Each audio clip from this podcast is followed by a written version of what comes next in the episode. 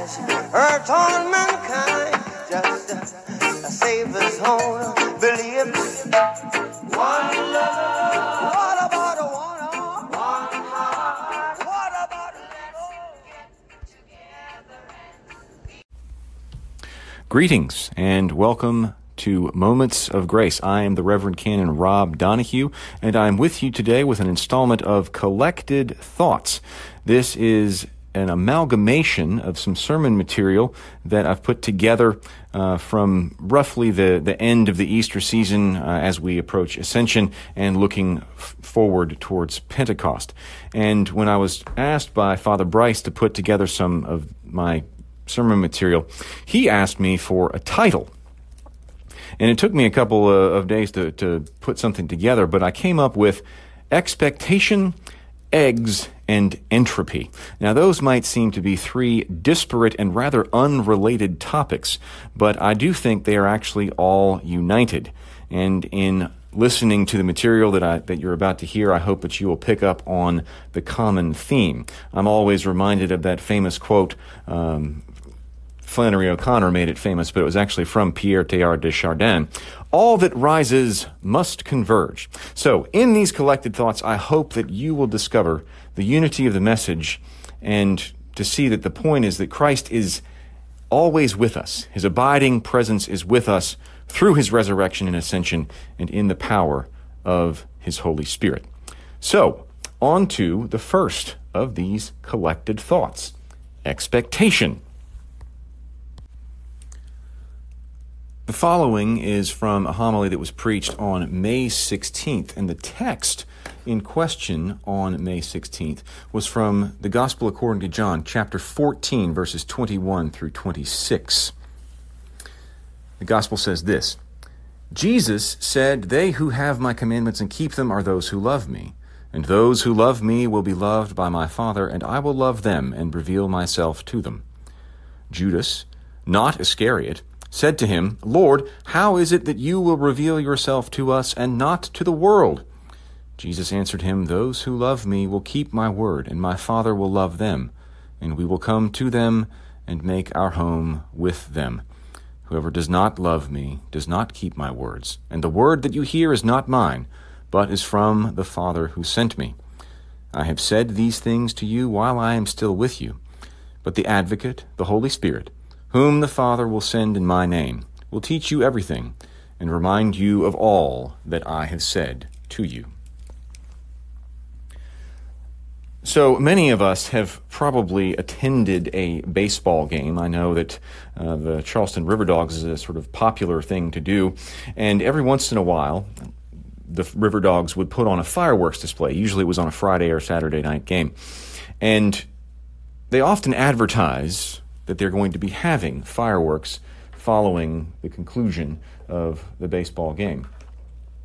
And let's just say, for the sake of argument, that you saw an advertisement for fireworks at the end of a baseball game and decided to go down to the River Dog Stadium expecting to see a massive spectacle with loud booms and, and lots of light showering the, the night sky over the Ashley River. But what happened? What would happen if you attended such a baseball game and then when you walked through the gate, they the attendant handed you a sparkler and then at the end of the baseball game, everyone was encouraged to light their sparkler, and that alone was going to be the fireworks display. Your expectation would have been a little bit dashed, I would think. And there is something of this going on in the gospel lesson that we just heard. Judas, not Iscariot, asks Jesus, How is it that you will reveal yourself to us and not to the world? And the thing to keep in mind is that the expectation the disciples had This is before Jesus was crucified. The expectation that the disciples had was that Jesus, as the Messiah, was going to issue in a new reign for the kingdom of Israel. And it was going to be known throughout the world. The Messiah was supposed to have sort of a, a worldly and cosmic significance that could not be denied. And so Judas, not Iscariot, quite rightly was asking, well, if our expectation is that you're supposed to be a very public Messiah, a very public figure that all of the world is going to acknowledge in majesty. How is it that you're going to reveal yourself just to us, just to these, you know, this small group of insiders, and not to the rest of the world? There's an expectation of one thing, and then when Jesus says, actually, no, your expectation is wrong, there's some confusion.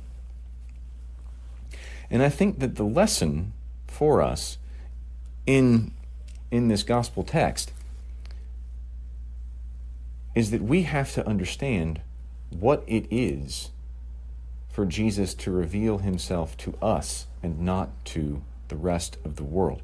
And Jesus' commandment to his disciples is love one another. That's where we will find Jesus. That's where Jesus will reveal himself to us. If we are able to love one another, that is where Jesus will be found. And cultivating the practice of loving one another allows us to see the presence of God, not necessarily on a grand scale, but on a microscopic level or on a small level.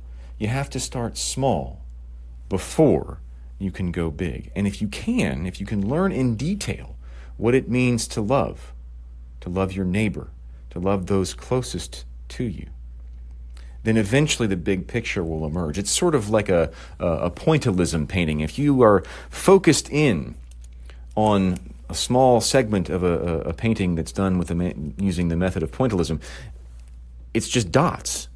Once you begin to appreciate the fact that each one of those dots is integral to the larger picture and then are able to, to zoom out, that's when you see the larger picture come into greater focus. It's the same way with our realizing and understanding the presence of Jesus. If we are able to appreciate just the world around us, begin there, begin with those closest to us, and love them as, as Jesus would have us love them, love them as we love ourselves. If we can see that, it's, it's by beginning there that we can expand our hearts and understand this is how Jesus is revealed in the wider world. Another way that Jesus puts this is, is in the following statement. He says, If you are faithful in little, you will also be faithful in much. So much of the world that we live in right now, if you look around us, there's a lot of ugliness, there's a lot of ills in, in the world, ills in society. And if you're looking for the presence of God on a wide, grand scale, that's going to be somewhat problematic. But if we begin close to home, if we begin with those around us, if we begin with our neighbors, if we begin with those in our communities, and if we cultivate love there, if we can see the presence of Christ in our neighbor and those who are sitting next to us, if we can start on a small scale, then we can begin to grow into an understanding of how God reveals God's self in the wider world. If you cultivate love on that small scale, over time, you will begin to see the bigger picture emerge. And so, if your expectation is that you're going to be able to see Jesus or see God's presence in the entire world, it's that small sparkler that is going to allow you to see the larger fireworks. Yes, your expectation might be dashed. You might, you might be disappointed that you're not seeing a grand, grand scale thing. But you are going, over time, to see the beauty and the grace in the lives of those closest to you. And now we are going to hear a bit of a song about turning on the radio, expecting to hear regular music, but instead discovering that the music is the gateway to something even more amazing. Starman by David Bowie.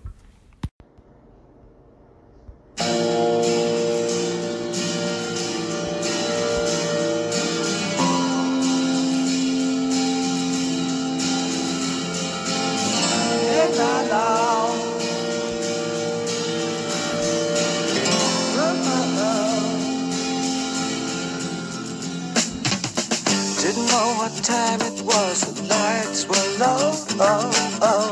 I leaned back on my radio. Oh, oh. Some cat was laying down some rock and roll, not a soul said. Then the loud sound that seemed to fade came back like a slow voice on a wave of fate. That was no DJ, that was hazy cosmic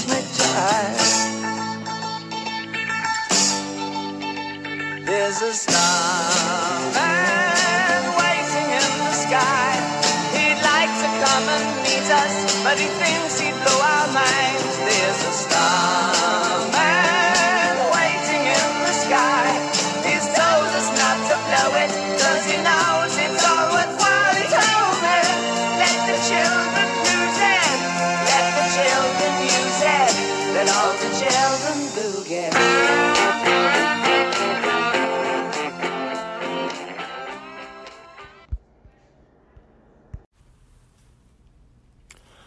I was informed during the break that the proper title for this program should be Gathered Thoughts, not Collected Thoughts.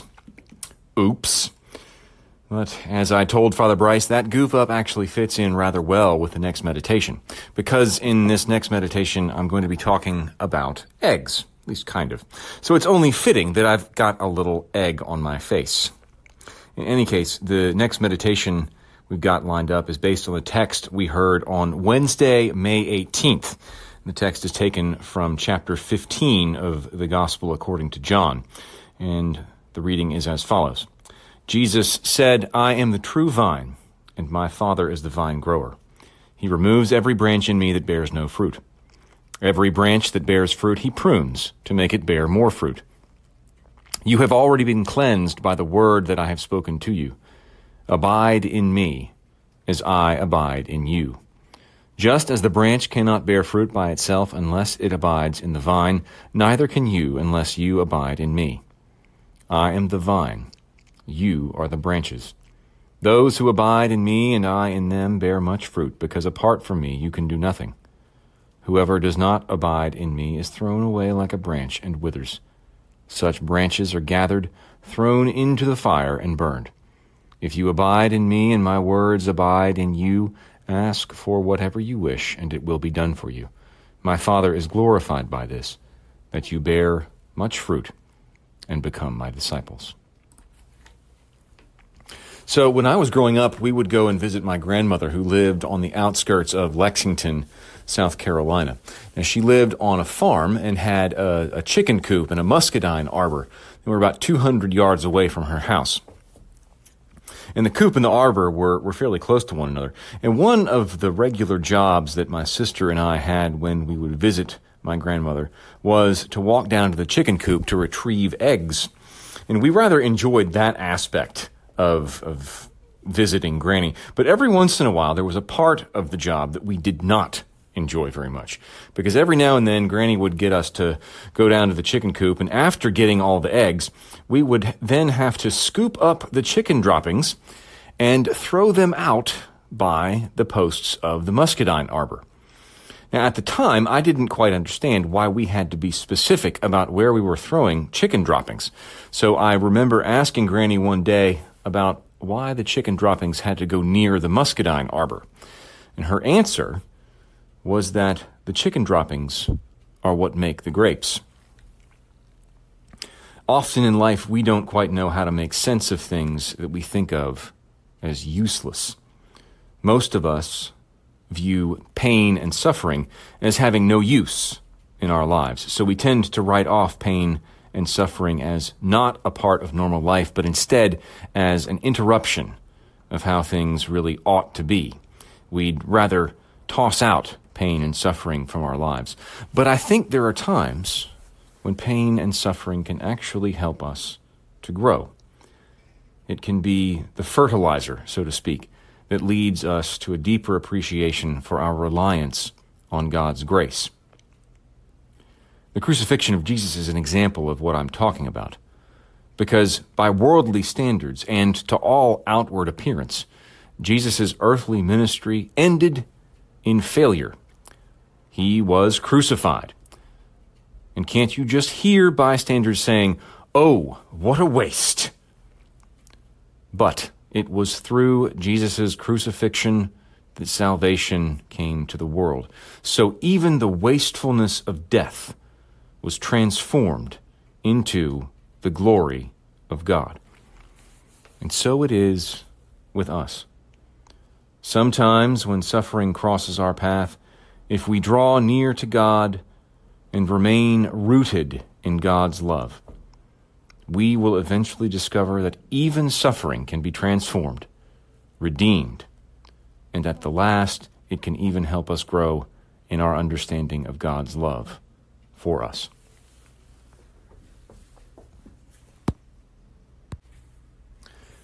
And now we're going to have a listen to a little bit of a song about revisiting old places in life that, though they may seem humble or simple, are actually gateways to heaven. Where Rainbows Never Die by the Steel Drivers.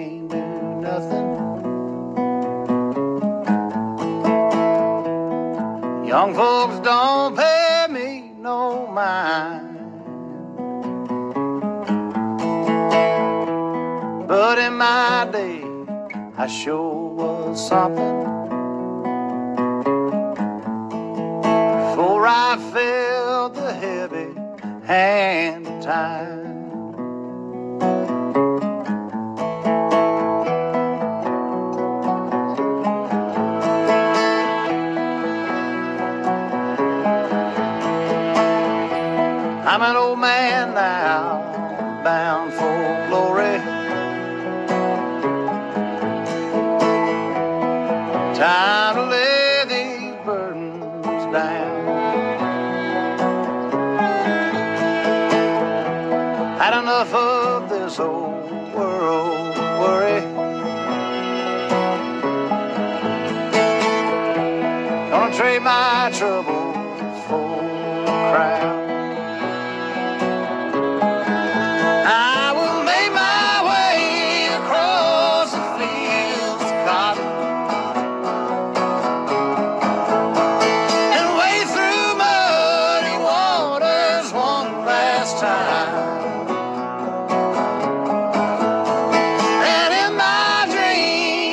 Come out clean when I reach the other side, west where the sun sets where rainbows never die.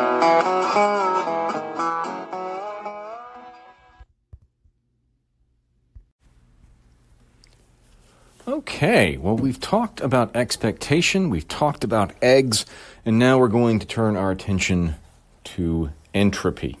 So, this next meditation is based on the gospel reading from June 1st from John's Gospel, chapter 17. Jesus said, Now I am no longer in the world, but they are in the world, and I am coming to you. Holy Father, protect them in your name that you have given me, so that they may be one as we are one. While I was with them, I protected them in your name that you have given me. I guarded them, and not one of them was lost except the one destined to be lost, so that the scripture might be fulfilled. But now I am coming to you, and I speak these things in the world, so that they may have my joy made complete in themselves. I have given them your word, and the world has hated them, because they do not belong to the world, just as I do not belong to the world. I am not asking you to take them out of the world, but I ask you to protect them from the evil one. They do not belong to the world, just as I do not belong to the world. Sanctify them in the truth. Your word is truth. As you have sent me into the world, so I have sent them into the world. And for their sakes I sanctify myself, so that they also may be sanctified in truth. So I'm not a physics professor, but I've picked up on a couple of concepts in physics over the years, and one of the ones that I've always found rather fascinating is entropy. And in physics, the idea of entropy, at least sort of the, the bottom line of the idea of entropy, is that there's a force at work in the universe, um, that energy is always sort of dissipating. Um, that you know the sun is expending its energy, it's burning up all of its fuel, and eventually, billions of years from now, their fuel will run out and it will collapse upon itself and, and die. And the idea overall of entropy is that this force of dissolution, this force of sort of, you know, um, petering out, uh, that energy will eventually uh, sort of all peter itself out. Um, winds up being that you know the entire universe after billions and billions and billions of years will die and become cold and every atom in the universe will be infinitely far apart from every, other atom in the universe and the universe will become a, a cold dead lifeless place that's the sort of the, the end line of entropy. We see the, the forces of entropy at work kind of, you know, in, our daily lives. You know, um, our cars run out of gas. We run out of energy. Um, people die. People get sick. You know, systems break down. Entropy is always at work in the world about us. It kind of, you could almost say that it is a very worldly force. And I find it rather interesting that whenever we talk about things breaking down or, or um, ceasing to, to operate correctly, we're actually speaking in terms of entropy.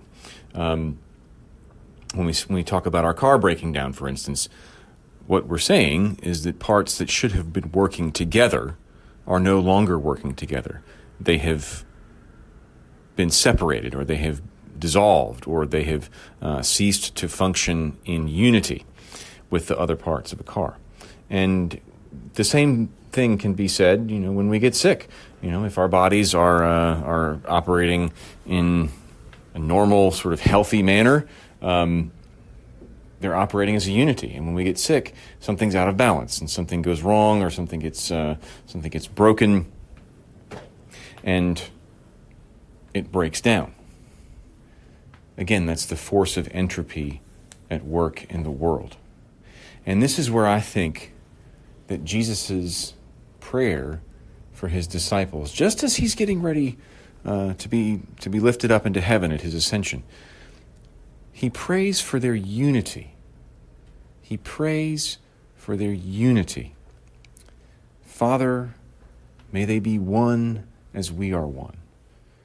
And so you could make the argument that what Jesus is, is, is praying for is basically for the forces of entropy not to be at work in his disciples.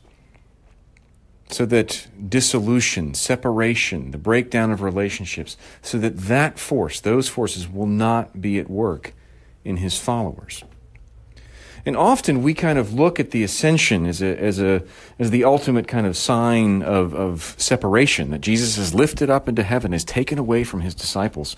And so we look at that as an almost an, an event, uh, an event of, of separation and removal. But in all actuality, what our faith teaches us is that by Christ's ascension, by Christ rising into heaven, Christ has fulfilled all things. He has not been removed from us in a way that we are separated from God now because he has been raised up into heaven. Actually, quite the opposite is true. That Christ, now that he has been lifted up from the earth, has filled all things, fills all of creation. And the, the gift of the Holy Spirit at Pentecost is this divine fire that is in us now as a result of Christ being taken up into to heaven to fill all things. The gift of the Spirit helps us to understand that and helps us actually to live into the realization that Christ fills all in all. Some of you might be familiar with the monastic author Thomas Merton. It's a wonderful uh, story from, uh, I think it's Conjectures of a Guilty Bystander, where he talks about going into Louisville to buy supplies, and he says this In Louisville, at the corner of 4th and Walnut, in the center of the shopping district, I was suddenly overwhelmed with the realization that I loved all those people, that they were mine and I theirs, that we could not be alien to one another, even though we were total strangers. It was like waking from a dream of separateness, of spurious self isolation in a special world, the world of renunciation and supposed holiness. This sense of liberation from an illusory difference was such a relief and such a joy to me that I almost laughed out loud. I have the immense joy of being a man, a member of a race in which God Himself became incarnate, as if the sorrows and stupidities of the human condition could overwhelm me. Now I realize what we all are. And if only everybody could realize this. But it cannot be explained. There is no way of telling people that they are all walking around shining like the sun. So does Thomas Merton explain his understanding of oneness, of the connection of all things, of all life, one to another. And I think that Merton's meditation on the connection of all things is a timely reminder to us that our Lord intends us to know unity and wholeness. Go away, cloud. Don't wanna see you when the sun comes out. I didn't fly all this way just to see no gray.